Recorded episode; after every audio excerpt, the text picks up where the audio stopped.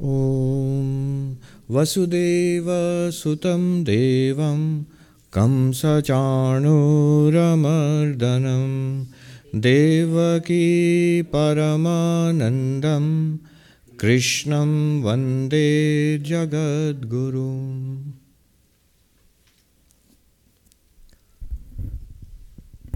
So we have done, we have finished the ninth chapter, and that's halfway through the Bhagavad Gita. And today we're going to start the tenth chapter. The tenth chapter is Vibhuti Yoga, the yoga of glories, yoga of splendor, uh, the glories of God. Somebody looked a little puzzled that, oh, for a moment I thought it's my glories. Now, the glories of God. But yes, in one sense, our own glory also, from an Advaitic sense. All right. Before we start the 10th chapter, just a few words of introduction and then we'll go on. So, take a look at the big picture. One way of understanding the Bhagavad Gita, which I have mentioned earlier, is to see it as um, the Mahavakya, Tattvamasi, that thou art. Madhusudan Saraswati does this, and a number of Advaitic teachers do that. What they do is they divide the 18 chapters into three groups of six chapters each. The first six chapters are um, about our real nature. Who am I? About that thou art, about you. And then the next six chapters, from uh, 7 to 12, are about that, God. And then the last six chapters, from 13 to 18, are about um, the identity of that and thou, you and God. Very neat. The Gita doesn't really fit into that neat uh, categorization because in each uh, of these uh, groups you will find lots of stuff which don't actually uh, fit into that category. But as a broad classification, there is some truth to it because you'll see, especially in these six chapters, from 7th chapter to the 12th chapter, it is about God. It is about devotion to God. It's uh, heavily tilted towards that. Um, so, uh, in the last few chapters, we have been talking about God, and we were introduced with this concept of God's higher nature and lower nature, para prakriti and apara prakriti. God's higher nature is consciousness, and lower nature is material nature, this entire universe. And that's a neat way of looking at it because our experience it neatly falls into these two categories. I, the conscious knower, and this, the universe which I know. Everything that I know is an object to me, the consciousness, and I am the conscious knower. So, consciousness and material nature. In fact, these are the two great categories in Sankhya philosophy and Yoga philosophy Purusha and Prakriti. Now, where God comes in is this this consciousness, pure consciousness, in association with material nature, with the cosmos, is the God of Vedanta. I'll repeat that. Consciousness in association with the, mit- of the cosmos itself. Everything is the God of Vedanta. Those who remember Mandukya Upanishad, the Mandukya Karika, consciousness plus the power of Maya is called God or Ishvara.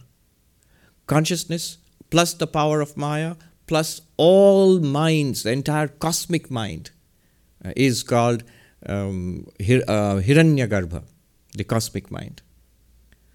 And consciousness plus the power of Maya, plus all minds, the cosmic mind, plus the cosmic body, all bodies, living bodies, and the insentient universe all together. That is called Virat. What Arjuna will experience in the 11th uh, chapter of the Bhagavad Gita. But this Ishvara, Hiranyagarbha, Virat, this is the Vedantic conception of God. Basically, consciousness and material nature awareness and the cosmos. It's a lot like us. The difference is this we are the same consciousness, but with one fraction of the associated with one fraction of that material nature. Not with the cosmic body of the universe, but with one body. and not with the cosmic mind, with one mind. And with a fraction of the power of Maya. In our case, it is called Ajnana, or the causal body. So we have a causal body, a subtle body, and a physical body, but one, and a tiny bit of this huge material nature. The causal body is part of material nature, um, the subtle body is part of material nature, and the physical body is part of material nature. Associated with a slice of that, you become an individual sentient being. Consciousness becomes an individual sentient being, like us. Associated with all of that, consciousness is God. So, this is the Vedantic idea of God. Of course, the core teaching of Advaita Vedanta is beyond that. The fourth, not the uh, waker, dreamer, deep sleeper, but the Turiya, which is consciousness itself. But we are not going there now. We are, we are now sticking with the, with the idea of God, with the teaching about God. So, this is God, and this is the individual sentient being. What's God? Pure consciousness, limitless consciousness, plus Maya, plus cosmic mind, plus cosmic body. What's us? Pure consciousness, the same pure consciousness, but limited through, reflected through one tiny bit of Maya, which, called agya, which is called Ajnana, and one mind and one body. All right, we'll leave it at that. Now, what about the world? This physical world, this material world, of which our material bodies are also a part, and this uh, insentient universe is also a part, you know, planets and stars, uh, quarks and quasars, and all of that this material universe. That's what he's going to talk about primarily in this chapter. That all of this material universe is the glory of God, is the splendor of God. That's this, what this chapter is about. Where does this come from? God is the creator of this material universe. That is the idea of God in all theistic religions, all religions which believe in God they think of God as one, one common idea is God is the creator. God made this universe. God made all of us in the sense of the bodies and the minds uh, and the physical universe. And in Hinduism, God is the creator, preserver, and destroyer who projects this universe, who uh, maintains it, and finally dissolves it, only to project it again. Now, and in a sort of preliminary idea is God is separate and the creation is separate. But in Vedanta, we uh, don't say that. We say that the creator and also the creation, uh, they are this one reality. God creates the universe, true, but out of himself, herself, itself.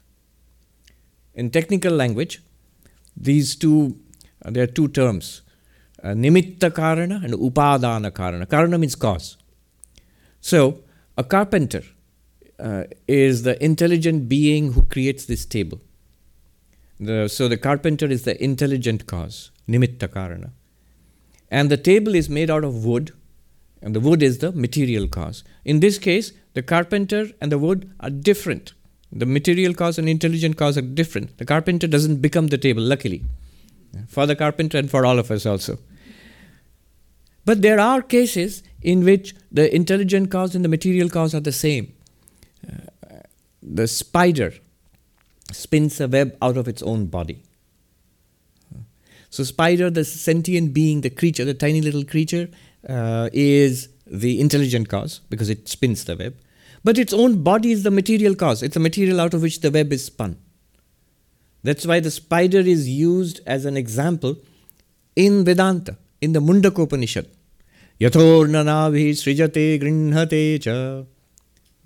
Just as a spider spins a web out of its own body and absorbs it back, that's the example. Tathaksharat sambhavati vishvam. In that same way, from the akshara, the imperishable reality, that is pure consciousness or Brahman, uh, the entire universe is spun out. Now, notice in this case, just as the spider is the intelligent cause and the material cause of the web, in Vedanta, God is the intelligent cause and the material cause of this universe. And one interesting thing is the material cause continues in the effect. The, if the material is wood, then you will find wood here. The effect is the table. Table is the product, and the uh, material is wood. In the product, the material will continue. Don't we say touch wood? We don't say touch table, touch wood, because this is the same material. Uh, clay pot. The clay is the material out of which the pot has been made. And when you have the pot, after it's been made, the clay is right there. Similarly, if God is the material out of which this universe is made, then what is all this? There must be God here. God must be immanent in this universe, not only beyond this universe, but also the creator of this universe and in and through this universe. Immanent in the universe. That's why Swami Vivekananda said, We Hindus worship a transcendent, immanent God. God who's beyond time, space, and causation, but also in and through time, space, and causation, and in this entire material universe. It's present here. Now, this is the basis for this chapter. This is the basis for this chapter, the 10th chapter. Um, how is this world to be seen in Vedanta? this world, this world we are living in, uh, what is it to us when we are spiritual seekers in Vedanta? Three things. And this I am, uh, I am quoting from um, traditional Vedanta scholar and uh, monk from Banaras, Pranav Chaitanya Puri. So uh, he is a senior monk and he's been traditionally studying Vedanta and teaching Vedanta for a long time, um, for decades and decades. Uh, it's also funny how he got in touch with me. Uh, he teaches, uh, and then one of his students, so they are traditional brahmachari students sitting in the class and learning from this monk, but now even traditional students are online. So at one point, one of the students said, Master, you are saying this, but Sarvapriyananda did not say this. and he was, Who's this? Sarvapriyananda. Where, where? And I said, there is this, you know, on internet and uh, on YouTube, there are these talks, and he taught the same text which you are teaching, but he said it this way. So I had this annoyed senior traditional monk calling me from India, from the holy city of Benares. Swami, this won't do. You said it like this, and you're confusing the students here. there was a point in which, but then we hit it off very well. And so we once in a while he calls and we talk for a while. So wonderful insights he gives.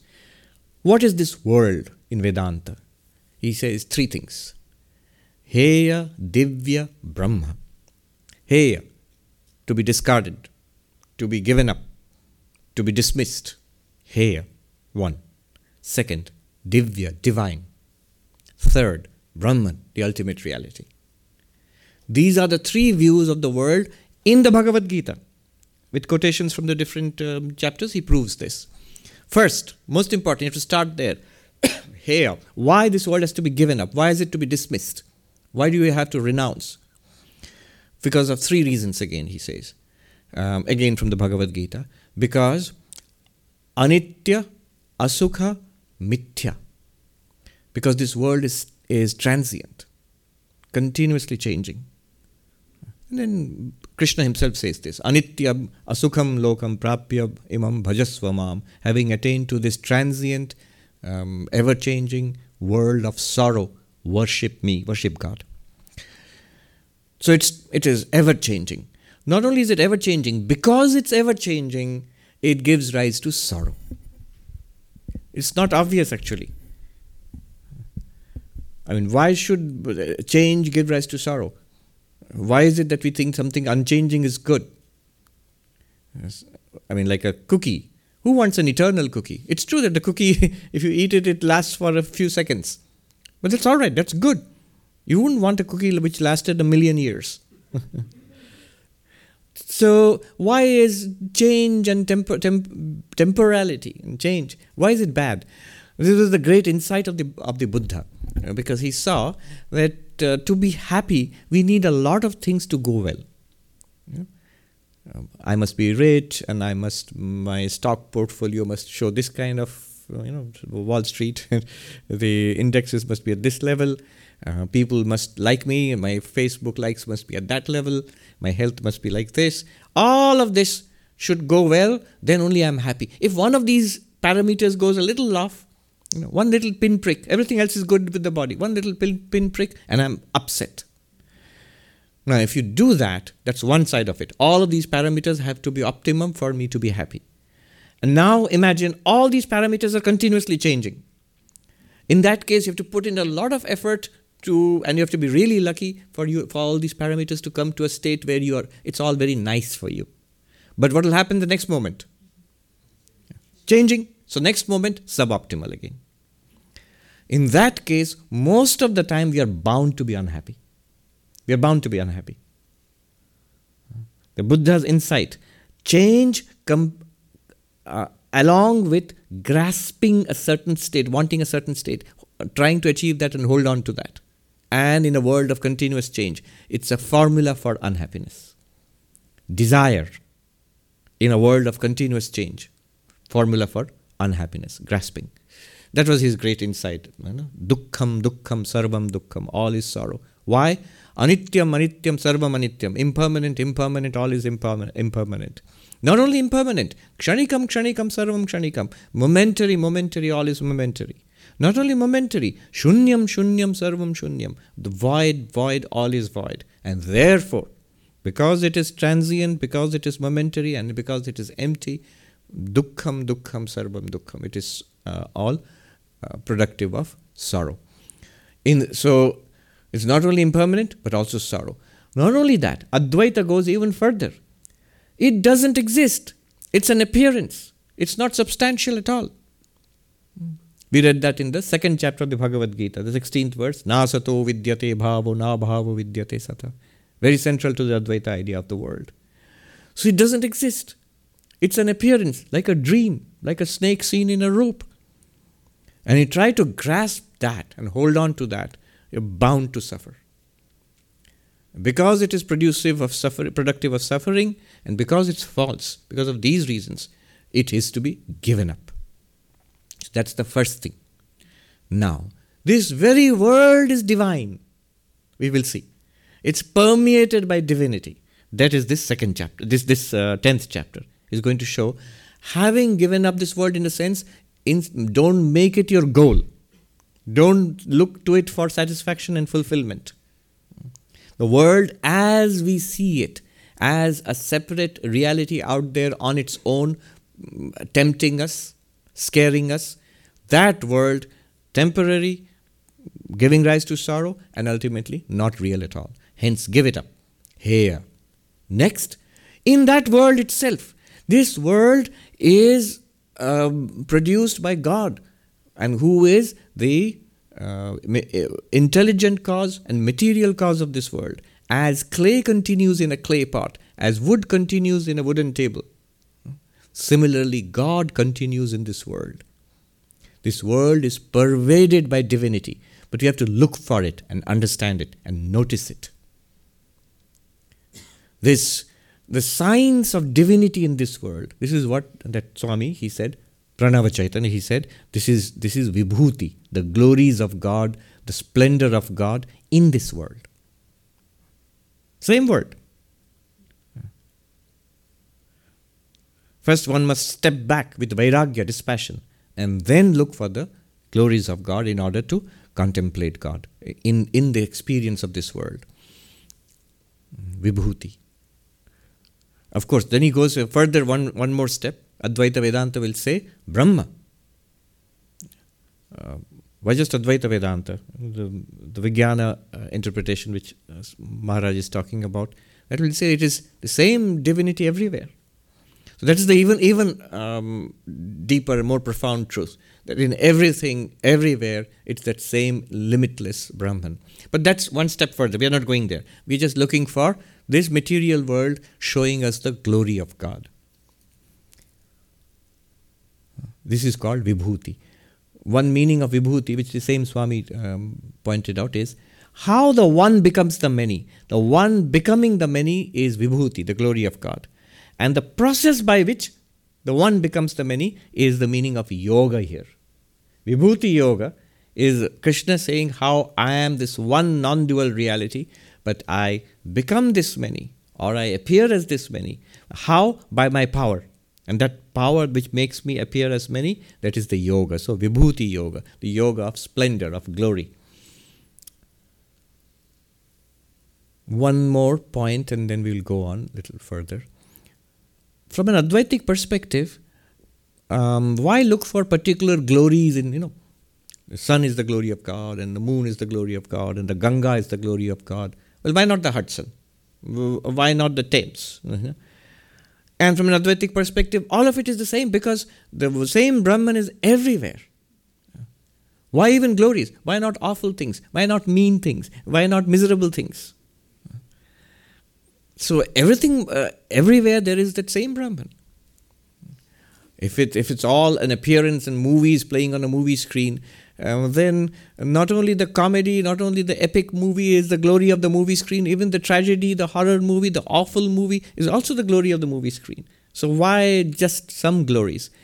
Uh, because Krishna will point out, and Sri Ramakrishna has also pointed it out, that wherever you see excellence, which you appreciate, which you inspires you in nature, in human beings, in wonderful people and living beings and, and material nature, wherever you see excellence, glory, something sublime, uh, that is a manifestation of the glory of God, a special manifestation. That is a good doorway to contemplate on God. Everything, there is the same Brahman everywhere. That's, that's what Advaita would insist. But here is a secret. Though it is the same Brahman everywhere, it's not so easily evident everywhere. Somewhere it's hidden. Somewhere it's hidden in more layers of darkness than other places. Somewhere it's more revealed. Um, so, Sri Ramakrishna also said, wherever you find a special excellence, you know, uh, in you know a great talent or special goodness or special holiness, know that to be a special manifestation of, of God, of the Divine Mother. Krishna also will say this at the end. So that's the secret of this chapter. Yes, God is everywhere, but God is not so easily available for contemplation. It's not so easy to contemplate God in an evil person, in a petty person. It's easy to contemplate, easier, much easier to contemplate God in a noble soul, in a saintly person. So, now the glories of God. Uh, Immanuel Kant, Swamiji is a Kant scholar, he famously said that. Uh, two things fill me with wonder. One is the starry heavens above, and the other is the conscience within us human beings, the human conscience within. So, this cosmos and uh, what we are within, this conscious being.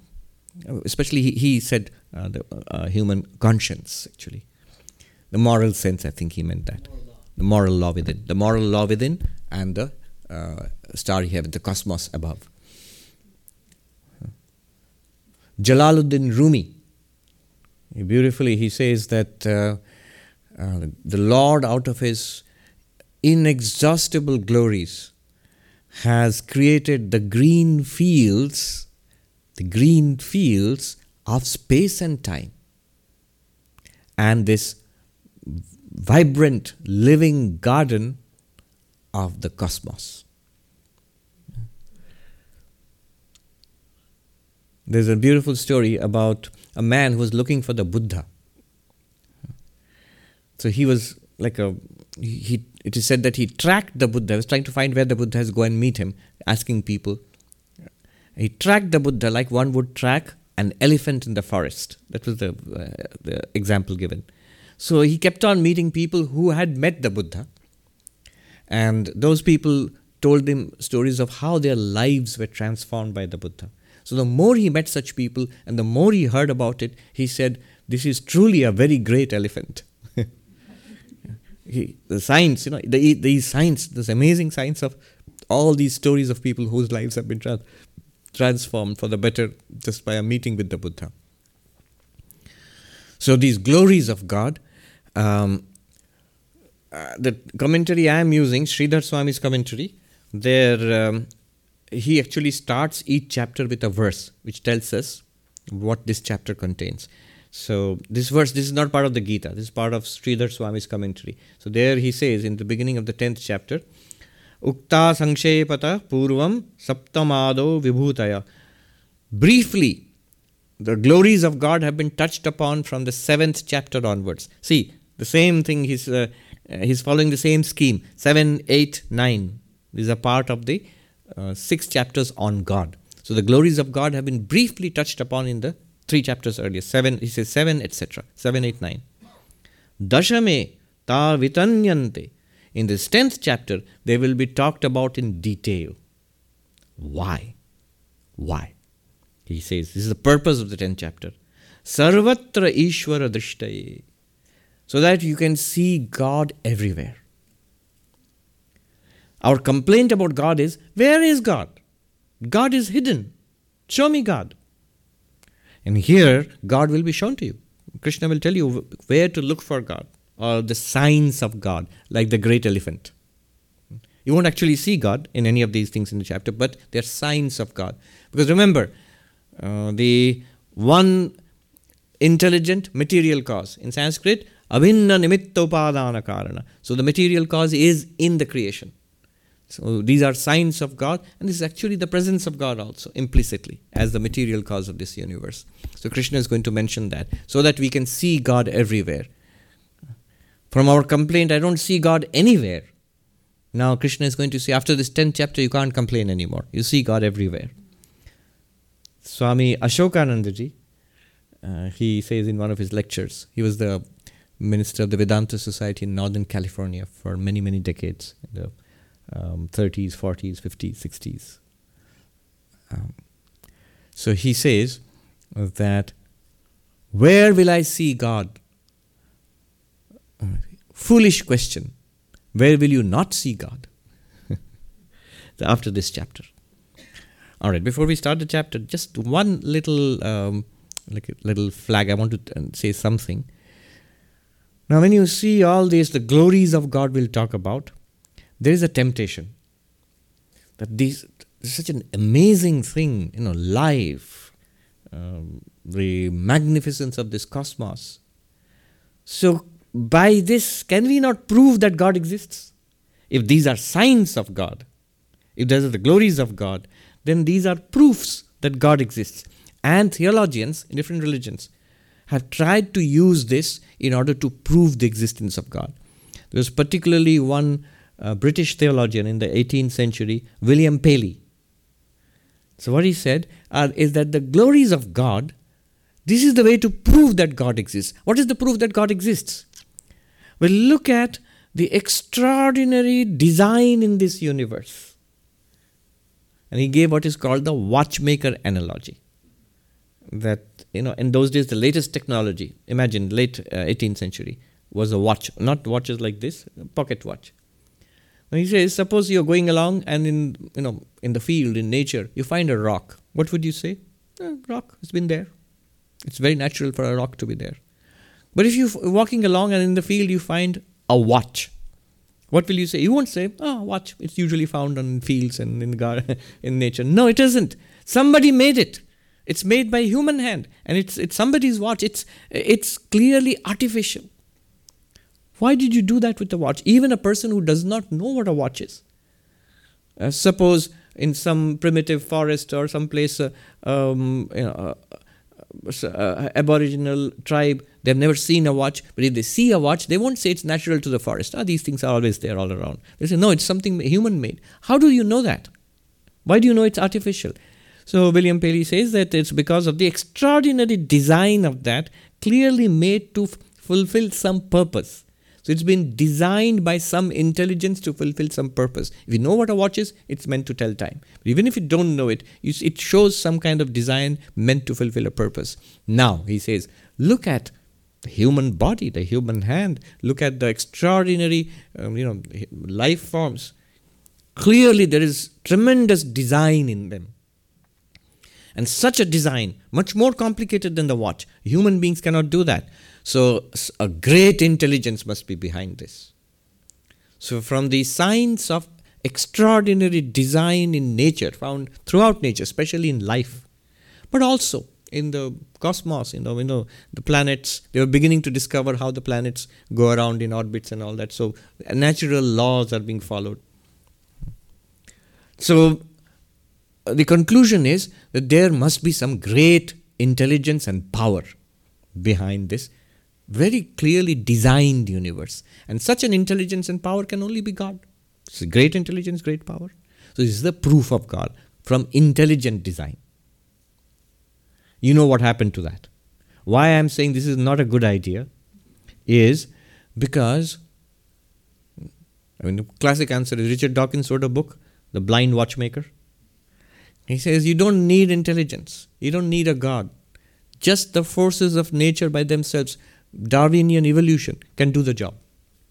They can produce um, things which are extraordinarily adapted to survival in, in nature and environment. So that argument fails. If you base your God on that argument, along comes Darwin. Uh, to Paley's credit, I think he was before Darwin. Yeah. So, but along comes Darwin and says that not necessary. Uh, you don't need uh, an extraordinary intelligence to produce such amazing design. Just the blind forces of nature, um, natural selection, genetic mutation can result in all of this. Notice here, neither Krishna nor any of the commentators are making such a move. They are not saying, now Krishna says that, you know, I am God, and the proof is, look, look at these splendors, that proves that I am God. No. Here, Sridhar Swami, the commentator, says, Sarvatra uh, Ishvara Drishtaye. For the purpose, it's a method of practice in order to experience God, contemplate God in your natural experiences. It's a very powerful move where God seems to be hidden. If you say God is pure consciousness with the power of Maya, well, neither of them seem to be very obvious to me. Maya seems to be some kind of, um, you know, strange word, and pure consciousness, I don't know what really pure consciousness is. But if you say the sun and the moon and the Ganges and this and that, well, these are things that we see. You can, if you're relating them to God, and Krishna is saying that, so they, these now become doorways to contemplate on God. All right, that's the introduction. Hmm. Now we go into the chapter itself. Those who want, you can follow me in the chanting. श्रीभगवानुवाच। श्रीभगवानुवाच। भूय एव महाबाहो। भूय एव महाबाहो। शृणु मे परमं वचः। शृणु मे परमं वचः। यत्तेऽहं प्रियमाणाय। यत्तेऽहं प्रियमाणाय।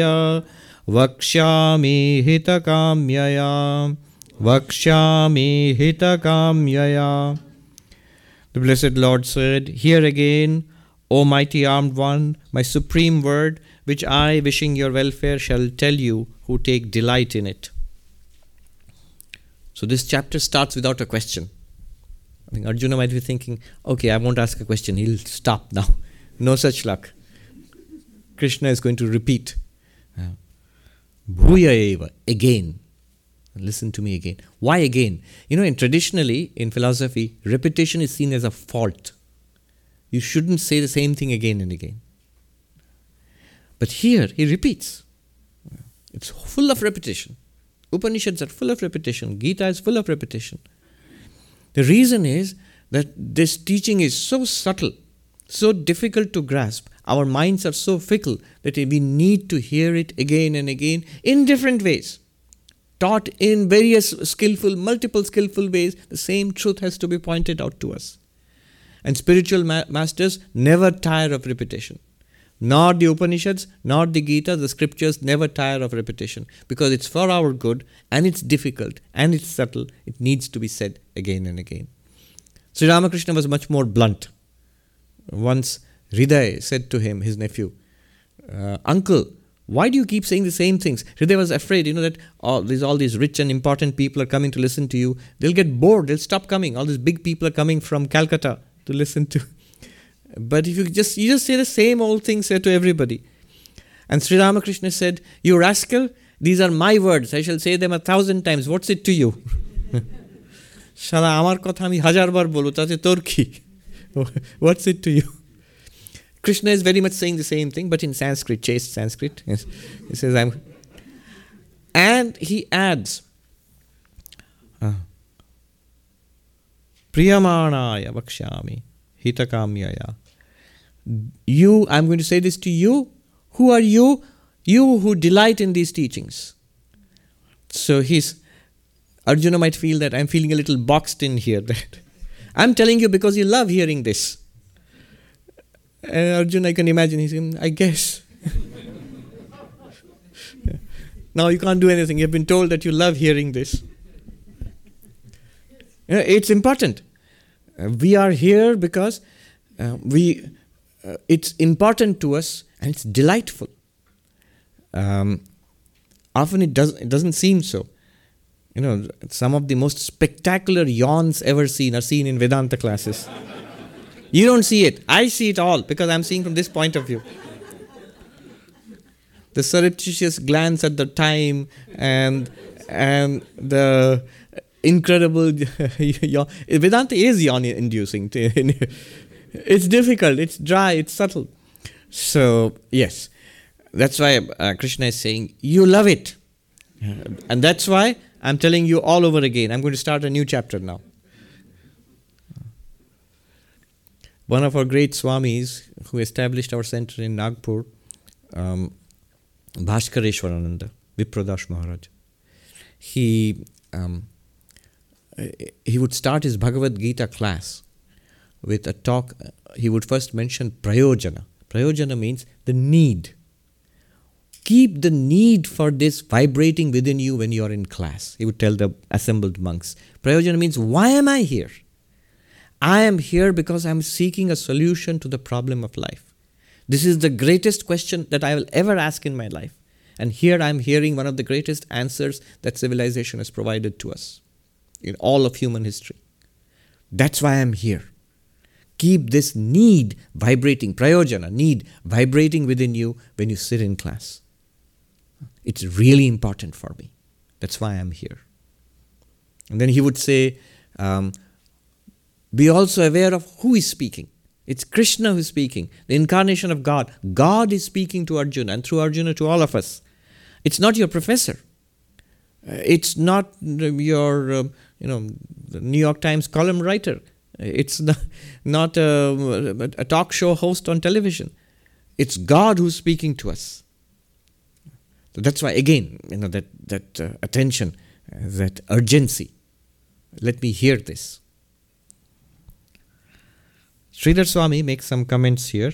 He says, What are these words? I'll repeat to you. He calls it, very interesting, he calls it Vachanamrita. Which is literally the Kathamrita, which we study on, on Tuesdays, the nectar like words. He says, Madvachanamrita, my nectar like words. Krishna says. Why are they nectar like? Paramam, paramarthanishtam. They're transcendent because they point you towards the highest reality. Paramarthanishtam, your highest goal. What is your highest goal? Enlightenment and freedom. Moksha, nirvana, salvation, mukti. That's what these words are about. And therefore they are uh, nectar like. That's why M, when he wrote down the conversations of Sri Ramakrishna, he called that book Kathamrita. The Hindi translation, in fact, is called Vachanamrita. Vachanamrita, the Hindi translation. Exactly the words he, um, Sridhar Swami uses here. Also, one more thing. Often in the Gita, Krishna addresses Arjuna as Mahabaho, one of mighty arms, because he's a warrior what I mean, what do they call it? Six packs, abs or something. So probably he had six pack abs or something, but he has mighty arms. But here, uh, Sridhar Swami gives an explanation of that. What is mighty arms? He gives two explanations. One, he says, the power to do one's duty. You are capable of doing your duty, which is very precise because that's what he did. Arjuna didn't want to do. The whole Gita is about that. That's one explanation. And the second one is even more inspiring. The power to serve, to greatly to serve. Um, Mahantau Yuddhadi Swadharma Anushtane. Great in, your arms are great in performing your duty like this battle in front of you. I was reminded when I read this of Vivekananda. He says, about duty, he says, there is the way to grow is to do the duty just in front of us. This one uh, interpretation. And the next one he says, even more inspiring. Mahat paricharyayam kushalo. The, the hands which are expert in, dexterous in, engaged in, uh, in great service. It can mean the service of the great, when you serve the guru or the wise one. But it could also mean, Sanskrit is great that way. Uh, it, could also mean great service. And now you see Vivekananda or all the great ones who are engaged in the service of humanity. They are Mahabaho of mighty arms because they're engaged in great service. Yeah. And why do I say this? Hitakamyaya, hitechaya, because I'm engaged in your welfare. I desire your welfare. That's why I'm saying this. I have no other motive. This is not a crash course in Vedanta. You know, you pay $100 or $1,000 and, and I deliver 18 lectures to you. No, no, no. I am not getting anything out of it from, from you.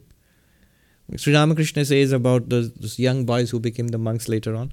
He says, Why do I love these boys? They don't even have a paisa. So many big people, rich people come from Calcutta. These boys don't even have um, um, paisa to give me, one cent to give me, or a torn mat which they can offer me for, for to sit upon. But why do I love them so much? Because they love God, they want to attain God. And Krishna says, for your welfare because you want to attain God. That's why I'm telling you. Number two, verse number two.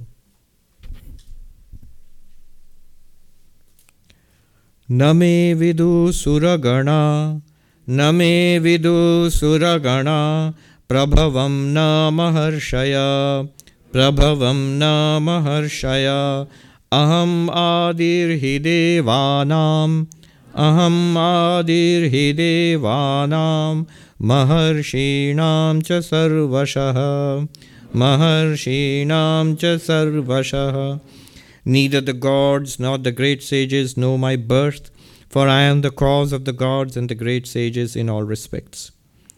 So he's explaining why he's repeating it, because it's very difficult to know. Why is it difficult to know? There are other great masters, I can ask them, great sages. So, no, they do not know. Why do they not know? Because they are after me. I am before them. The cause is always before the effect. The clay always pre- precedes the pot. The wood precedes the table. And God precedes the universe.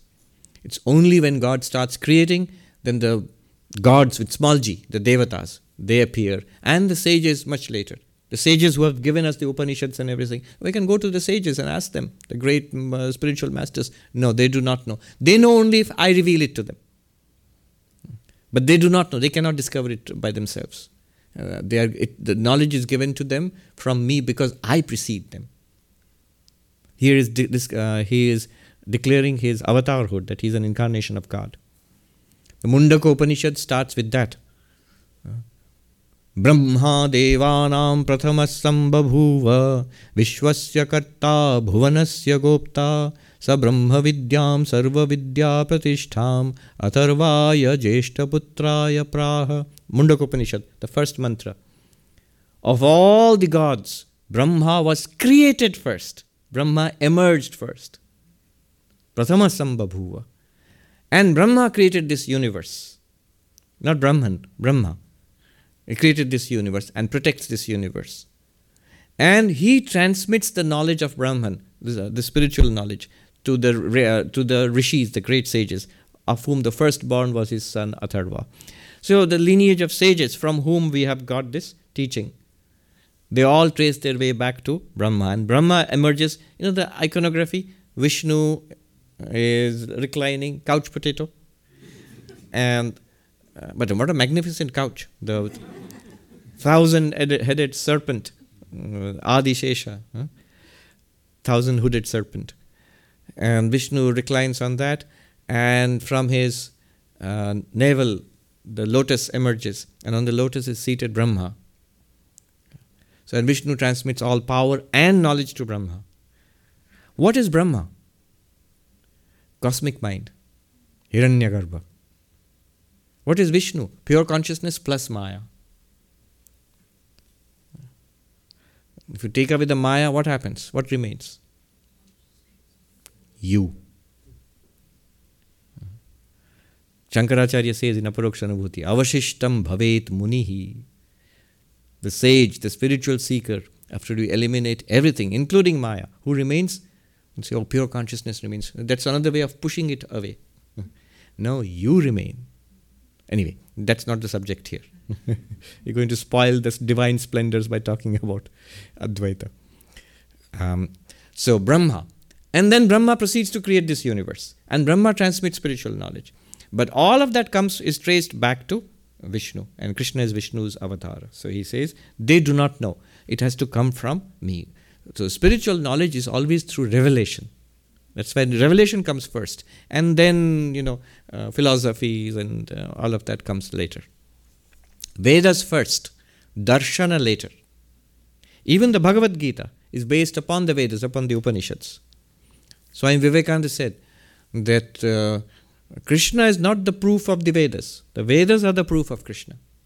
And, and it's literally true because many times here, if you read the Upanishads, Kathopanishad for example, there are verses which are literally quoted by Krishna from the Kathopanishad. So Krishna quotes directly from the Upanishads here. Then, so because it's difficult, I am going to tell you this.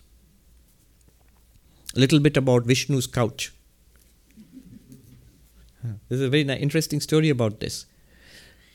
Um, Adisesha, no, not only Vishnu, who has come as avatars, many incarnations.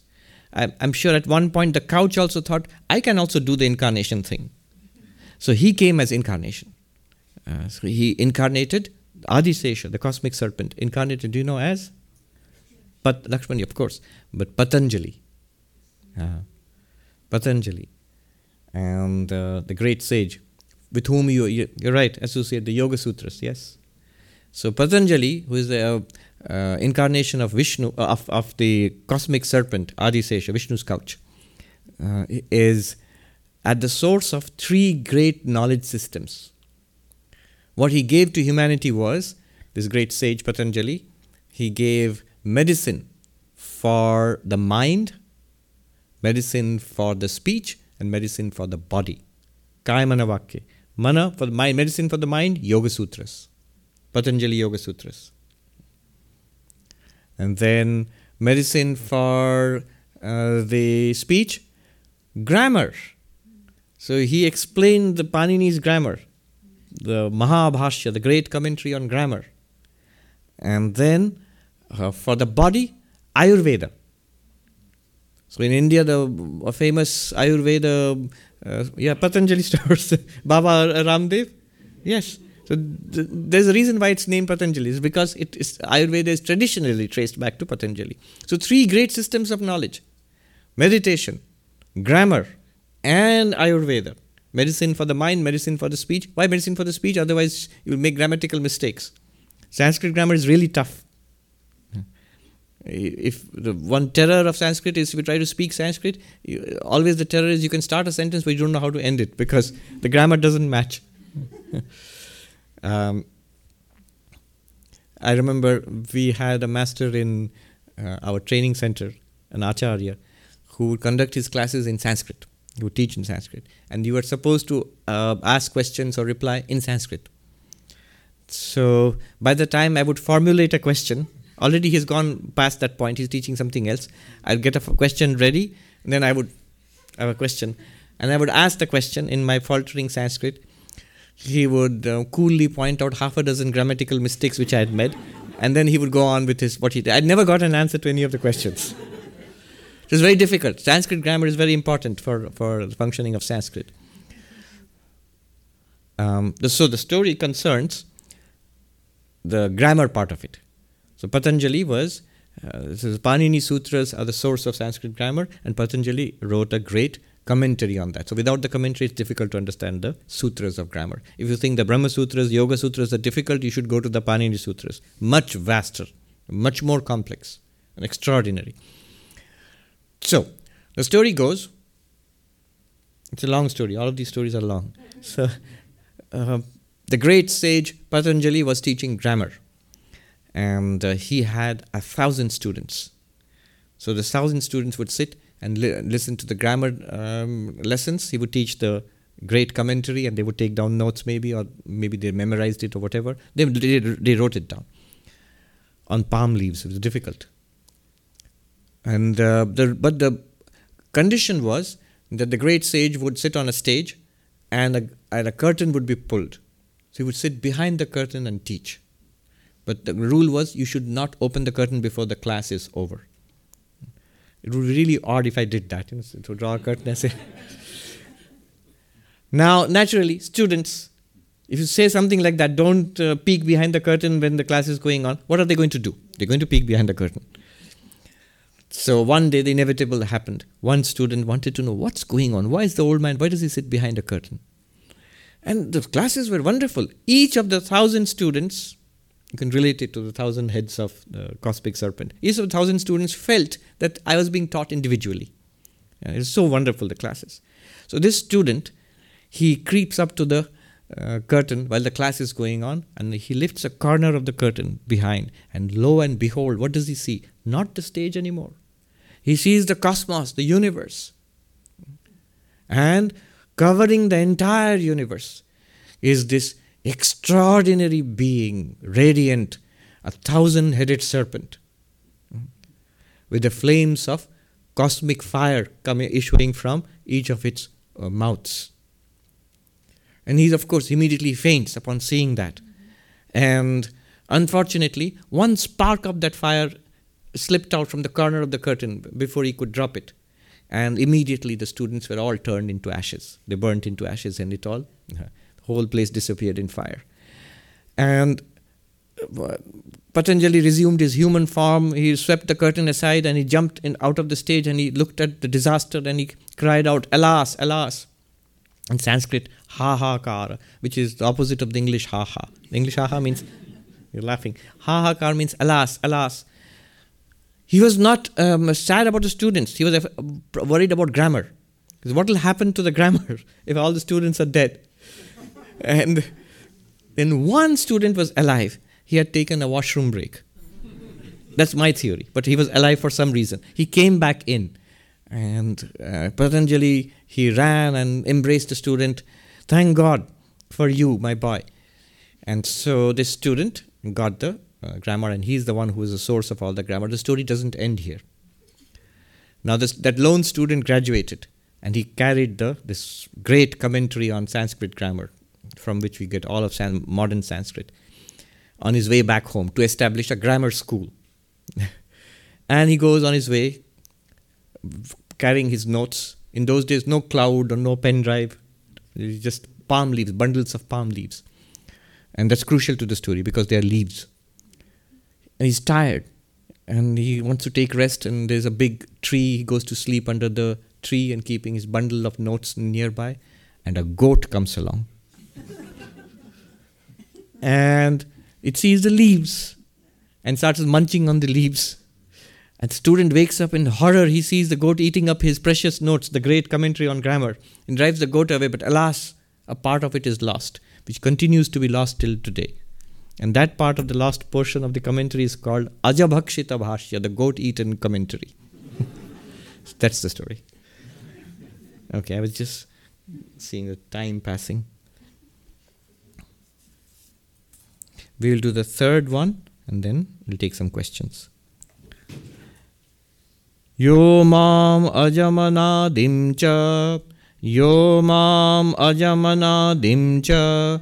Vetti loka maheshwaram. Vetti loka maheshwaram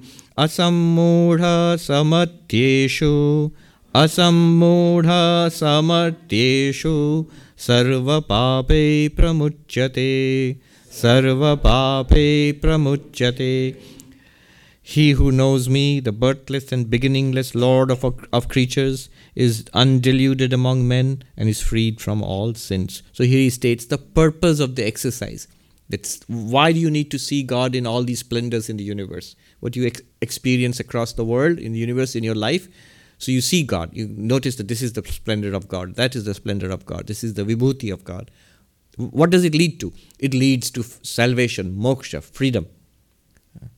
The one who's one who will do these exercises, sarvet, who who knows, will be freed from all sins. All sins means all of karma. And asammuda will be freed of delusion, the ignorance which makes us think that we are this little body mind. Will be freed of that. And he doesn't say how. Here, of course, the Advaitin will um, say, I have something to say. I say, how do, if you knew, know God is all this, it's all very splendid and God is the uh, material cause of this, so yeah, in some sense, all of this is God. Great. But how will it free you from, uh, uh, uh you know, your bondage and ignorance? Well, because you will realize your identity with God. You'll realize that which appears as this splendid universe and that which you are are one and the same thing, that thou art, and then you'll be free. Because you realize what you what you are is always free of samsara. But that's not what is said here. What is said here is contemplate the glories of God, you will develop faith in God. You will develop uh, bhakti, devotion for God. That's the limit. I mean, not, nothing more than that is going to be said here. All right. Questions, comments? Yeah.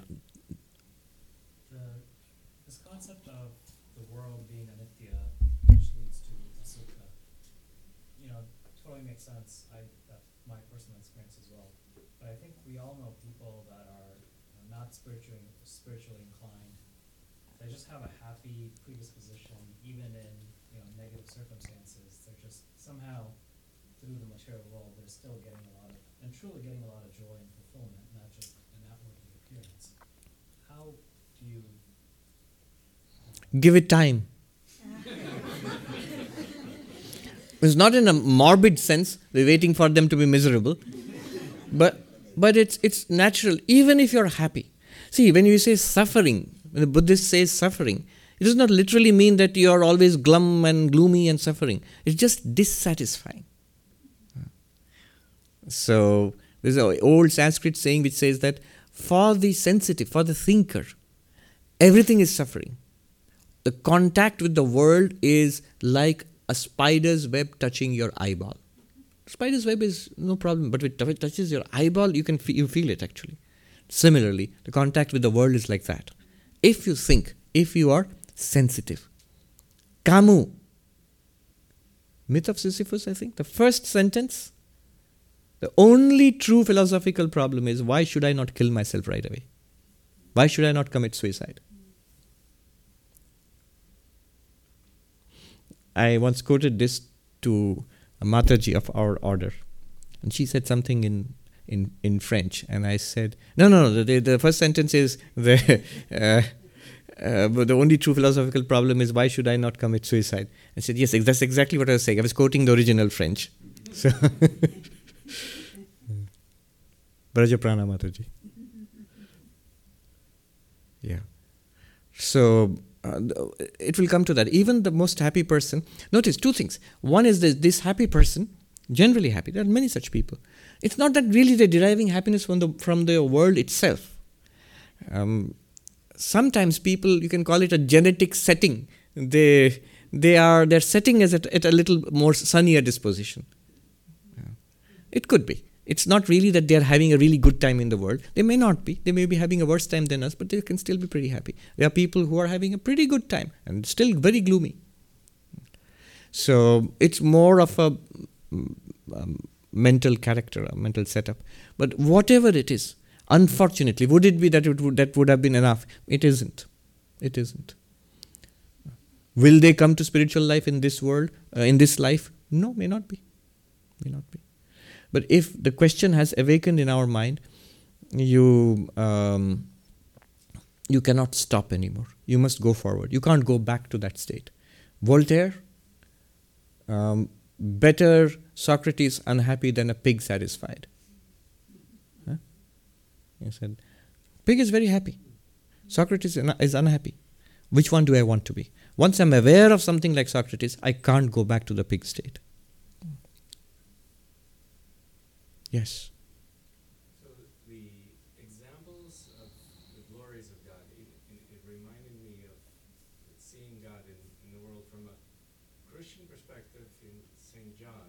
In the beginning was the Word, and the Word was with God. With God. The Word was, Was God. Hmm. So the word, I think, in the original logos as well. So the idea of seeing order in the world Yes. is part of seeing God. Yes. And from that comes, for example, science. You can see how these religious insights are at the basis of our civilization, not just religion, but also culture, even science. Um, yes. You often talk of the neti neti method for finding pure consciousness. Hmm. Can we think of this as sort of the yes yes method Ishvara? Yes. For finding Ishvara, yes. Because the material cause continues in the product, uh, which is just a dry way of saying, you know, that uh, God continues in this universe. That's a much nicer way of saying it, more inspiring. So, in that case, you affirm that here is God, here is God, here is God. I see God everywhere with open eyes. I met this monk um, in the uh, Himalayas. He lived for 60 or 70 years high up in the Himalayas. Um, his name was Sundarananda. He was um, a sevak, an attendant for a very great Vedanta teacher, whose name was Tapovan Swami, who was the guru of Swami Chinmayananda, Swami Chinmayananda who started the Chinmaya mission. So, this Sundarananda, uh, he told me a very wonderful story about his life. He was uneducated, literally. I mean, he had just he hadn't finished school. He was not illiterate, but he hadn't finished school. But he wanted to become enlightened. So, in India, it's a bit like here people run away to uh, Hollywood to become a film star. So in India, people would run away to the Himalayas to become enlightened, something like that. Of course, they also run away to Bollywood to become a, film star. Um, so he ran away to the Himalayas, and he had a very long story of his adventures as a he was a kid. Finally, he reaches. He asks around, "Who is this? Who is the best enlightened Vedanta master now?" So if people said, "That's Swami." So he reaches this Swami, and this Swami um, lives at an altitude of 10,000 feet in Gangotri. Very difficult to reach in those days. He walks, walks, walks, and reaches that place. And then he's turned down because the Swami teaches only the highest non dual Vedanta. He says, if you don't know Sanskrit, you can't learn. And you're not educated, you won't understand what I'm saying. And he has only a small core group of uh, disciples. So Sundarananda said, I like you and I like this and I love listening to it, though I don't understand. I'll just stay here. Just let me stay here. I'll look after all of you. I'll clean the place. I'll warm the food which you beg and bring and I'll serve it to you and I'll take care of the place, take care of all of you. Just let me sit, sit near you and take care of you and let me listen to you. And that's what he did for decades and decades. And he became this saint.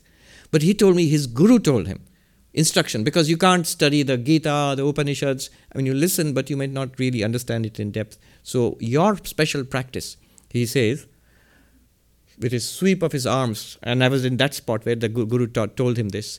You see the towering mountains and the glaciers running down, and the Ganga, which is just is Bhagirathi there, just beginning. It's a narrow, very fast stream. It just melted from the snows.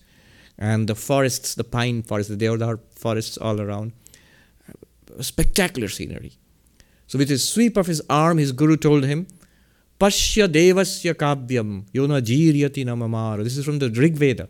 Look upon the poetry of God, which neither decays nor dies. And then he said, in special instruction to him, from now on, you see God. And he quoted from Kabir Das, Dekhu uh, uh, sahab ko. I see my Lord with open eyes. How will I see my Lord with open eyes? He says, You see the Lord in the Himalayas and the Ganga. That was his instruction. The special meditation he gave to this Swami. And from that time onwards, his whole lifetime was dedicated. In fact, towards the end of his life, he became an environmental activist for protecting Ganga from pollution. Anyway, So his special meditation was on the Himalayas and Gangas. In fact, if you look up in Amazon, there is a book called The Himalaya, Swami Sundarananda. He became a photographer later on. Photographer means not a professional photographer. He used to take, uh, I mean, he knew the pathways so well, the Himalayan pathways so well. He told me all this because he wandered with his guru in those mountain regions. So he knew the pathways. So later on, after the independence of India, when European and American trekking teams, mountaineering teams started coming to the Himalayas, he became a much sought after guide in those days. But now it's, of course, very well mapped and there are uh, tours and all that. But in initial days. So he would go with them and he would take them up. And he told me some wonderful stories about, you know, how he they would be busy in setting up camp and planting a flag and taking photographs. And he would chant the uh, Shiva Tandava Stotra and all that, you know. They, so wonderful. Um, but what happened was he saw somebody taking photographs in those days with big cameras and zoom lenses and all. And that uh, was probably a Swiss or Austrian somebody, uh, mountaineer. When he saw this monk's interest, he taught him how photography, photography works and he gave him his camera and his reels and his equipment. Now, this Sundarananda had is a very, very, very well named. Sundara means the beautiful, the aesthetic he had a tremendous artistic sense. I mean, even at the old age when I met him, extraordinary. The little hut which he had was the most beautiful hut in the entire mountain. Extraordinary. I mean, just the artistic touch of that. It's a museum now. And this old man, for 50 years, he maintained it with his own hand. Um, so he started taking photographs, black and white photographs. But they were so good, then some, something led to something else. His guru had passed by that time. And when his guru passed, his guru told him that uh, you have served me uh, dedicatedly for all you, for all these years. I bless you. You will rise very high in secular life and spiritual life. So, at least the secular part of it, he became a famous photographer. Because then something led to something else. Somebody discovered his photographs. They were published in the most important uh, um, magazine in India in those days. Those were India of a certain generation. They recall Illustrated Weekly of India. So his photographs were published there. Then he was called for tours across India, slideshows of his photographs, and all photographs are of the Ganga and the Himalayas, all of them. So that's a special focus of meditation. And later, uh, I think an Austrian explorer came there and he saw those photographs and he took them all and he published them from and it's a very beautiful coffee table book which he showed me they, that uh, they gave him one copy, which he cannot read. And I asked him, This vision you had in Vashishta Guha, uh, how did that happen? And he was startled. He said, How did you know? Who told you? I said, It's there in the book. and he burst out laughing. He said, Oh, yes, sab diya. Oh, you put it all down there in the book. anyway, all of this is to say the splendors of God the Himalaya, in the Ganga. It's the poetry of God which neither decays nor dies. That's a beautiful way of looking at it. And Kabir Das, with open eyes do I do I behold my Lord. Kule nayan dekhu sahab ko. All right, on that beautiful note, let's end today. Om Shanti Shanti Shanti Hari Om Tat Sat श्रीरामकृष्णार्पणमस्तु